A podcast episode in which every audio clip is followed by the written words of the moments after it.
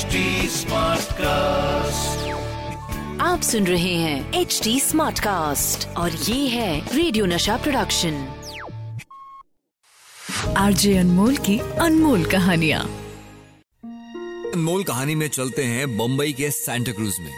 वहाँ पे पोदीना अपार्टमेंट का सातवां माला और सातवें माले पे एक फ्लैट।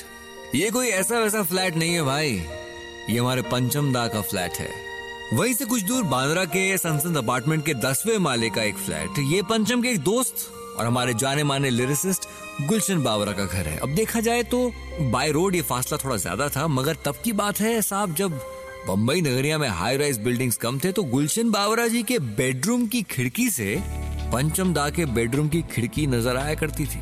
साल 1982 है। रीना रॉय की बहन यानी कि बरखा रॉय एक फ़िल्म बना रही हैं सनम तेरी कसम। और इस फ़िल्म के म्यूज़िक का जिम्मा दिया गया है हमारे पंचम को। लिरिसिस्ट गुलशन बावरा जी हैं। तो साहब इसी सिलसिले में गुलशन बावरा के पास एक फ़ोन कॉल आया है और ये पंचम दा ने फ़ोन घुमाया है। ओए गुल्लू कल बरखा रॉय का फ़िल्म के गाने का सिटिंग है। तू सुबह जल्दी घर आ जाना। बरखा के आने के पहले गाना बनाना है। मैं तो पहुँच जाऊँगा। बस तू जल्दी उठ जाना। क्या बात कर रहा है? म्यूज़िक सिटिंग और मैं लेट उठूं? ऐसा थोड़ी होता है। तो भाई अगली सुबह पंचम दा के घर म्यूज़िक सिटिंग फिक्स हो चुकी है। अच्छा उसी रात अचानक करीब देर रात, तीन बजे गुलशन बाबरा जी की आँख अचानक खुलती है। वो बिस्तर से उठते हैं और टेबल पर रखी पानी की बोतल खोलकर पानी पीते हैं। इसी दौरान अपने बेडरूम की खिड़की के बाहर झांकते हैं। बाहर का नज़ारा देखकर लगता है कि जैसे दिन भर भागती, दौड़ती मुंबई को इस रात ने सुकून भरे कुछ पल दिए एक खामोशी हर तरफ़। और तभी उनकी नज़र दूर पंचम दा की बेडरूम की खिड़की पे पड़ती है। अब रात तो हो चुकी है, मगर पंचम के बेडरूम की लाइट्स ऑन है। अब ये देख के बाबरा जी के जहन में बड़े सवाल आते हैं। अच्छा कल सुबह की सिटिंग है तो पंचम को तो जल्दी सो जाना चाहिए था ना तो भी सब ठीक तो है। कहीं उनका दोस्त पंचम उसकी तबीयत तो खराब नहीं होगी? तो गुलशन बाबरा जी फ़ोन उठाते हैं और पंचम को फ़ोन लगाते हैं, पर कोई फ़ोन उठाते नहीं। चलिए अपनी नेगेटिव थॉट्स को किनारे करते हैं, एक पॉजिटिव थॉट दिल में लाते हैं, कल म्यूज़िक सिटिंग है, शायद पंचम जाग के कुछ ट्यून्स बना रहा हो, चलो ठीक है, सो जाते हैं। सुबह जो वक्त तय हुआ है, उसी वक्त पे गुलशन जी पंचम जी के घर पे पहुँचते हैं, सारे म्यूजिशियंस तैयार बैठे पर पंचम नज़र नहीं आ रहे। आगे बढ़ते हुए पंचम दा के बेडरूम में पहुँचते हैं, अब वहाँ क्या देखते हैं? पंचम गहरी नींद में है। उन्हें समझ भी नहीं आ रहा था कि म्यूज़िक सिटिंग के एक रात पहले पंचम ऐसा कैसे कर सकते हैं। ओए पंचम कल पूरी रात जाकर क्या कर रहा था? लगता है खूब सारी ट्यून्स बना ली है। ट्यून्स नहीं यार मैं तो कल एक फ़िल्म देख रहा था रात में। फ़िल्म देख रहा था? हाँ कल रात मैंने इंग्लिश फ़िल्म जनाडो देखी। क्या फ़िल्म थी यार। ये क्या बोल रहा है? कल गाने की रिकॉर्डिंग है। प्रोड्यूसर अभी गाना सुनने आ रही है। उसे क्या जानाडू की स्टोरी सुनाएगा? ओए गुल्लू कितनी फ़िक्र करता है तू? म्यूज़िक रूम में बैठ मैं अभी आया। और बस फिर क्या था।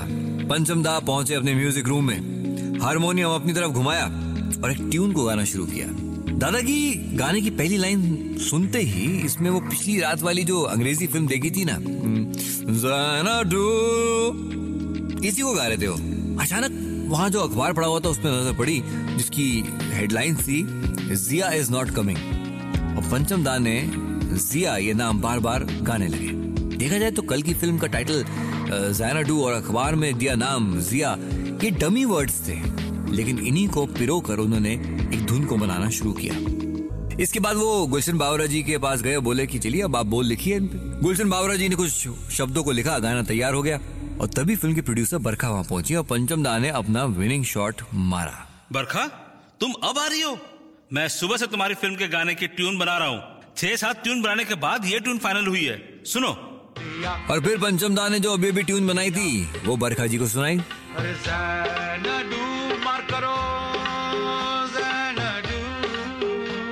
ट्यून सुनते ही बरखा जी खुश।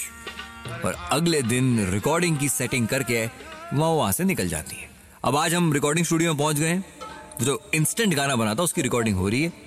गाने को ऑन स्क्रीन रीना रॉय कमल हसन पे फिल्माया जाएगा और आवाज़ पंचम दा और आशा भोसले जी की शानदार जोड़ी। तो भाई गाना रिकॉर्ड होना शुरू हुआ और जब लोग इसे सुने तो उफ ये गाना तब भी कमाल था और आज भी धमाल है।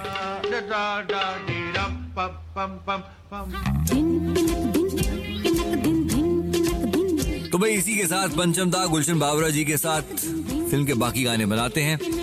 चाहे वो कितने भी तो कर ले, सितम हो, इसके दो वर्जन थे, किशोरदार आशा जी की आवाज़ में। साथ ही साथ जाना हो मेरी जाना of of my all time favourite song यार फ़िल्म का म्यूज़िक कमाल कर देता है। पंचम दा को उनके करियर का पहला Filmfare best music director का अवार्ड दिया जाता है और दादा को इंस्टेंट बनाया वो गाना जो है, वो साल का बड़ा सुपर हिट गाना साबित होता है। ऐसा नहीं कि डमी वर्ड्स को लेके पंचम दा ने पहली बार कोई गाना बनाया था। कई बार होता है, शब्द कोई नहीं होते तो ट्यून सेट करने के लिए कोई डमी वर्ड्स इस्तेमाल किए जाते हैं। इससे पहले भी गुलशन बाबर जी के पास ऐसे ही शब्दों के साथ एक ट्यून पहुँची थी और जो शब्द बार बार यूज़ हुए थे, वो थे चाबू चाबू।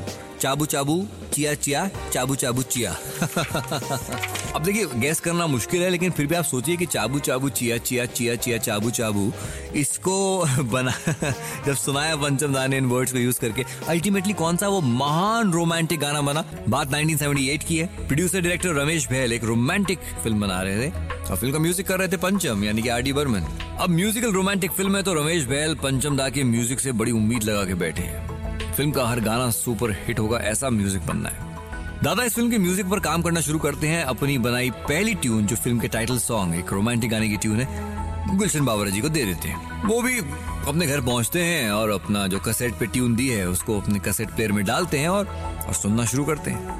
अब ट्यून पर पंचम दा ने जो डमी वर्ड्स इस्तेमाल किए उन्हें सुन के गुलशन बाबरा जी का जो सेट किया हुआ रोमांटिक माहौल जिसे वो बना रहे थे वो टूट जाता है। क्योंकि शब्द क्या है? चाबू चाबू चिया चिया चाबू चाबू चिया। परेशान होकर उन्होंने पंचम दा को फ़ोन घुमाया। पंचम हमने एक रोमांटिक गाना बनाना है और तूने ये क्या भेजा है? चाबू चाबू चिया चिया चाबू चाबू चिया। कुछ अच्छी ट्यून भेज देता। अमिताभ बच्चन का गाना है और ये मीटर मुझे ट्यून कुछ समझ नहीं आई। ट्यून अच्छी है। तू रुक मैं तुझे घर पर आकर समझाता हूँ। तो बस फिर क्या था? पंचम चल पड़े अपने दोस्त गुलशन बावरा के घर। घंटी बजाई।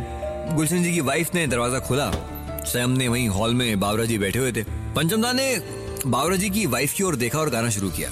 और जो गाना गाना शुरू किया, वो क्या था? वहाँ पे नए शब्द लाए। सरसों का साग पकाना अंजू, मक्के की रोटी बनाना अंजू, गुल्लू पहले मेरा पैक बना तू ट्यून यही है? अब समझ गया तू? डमी वर्ड्स को चेंज कर दिया उन्होंने लेकिन ट्यून तो खैर वही रखी। गुलशन जी ने अपने शब्दों को बिखेरा और उसी ट्यून पे जो बना गाना वो था।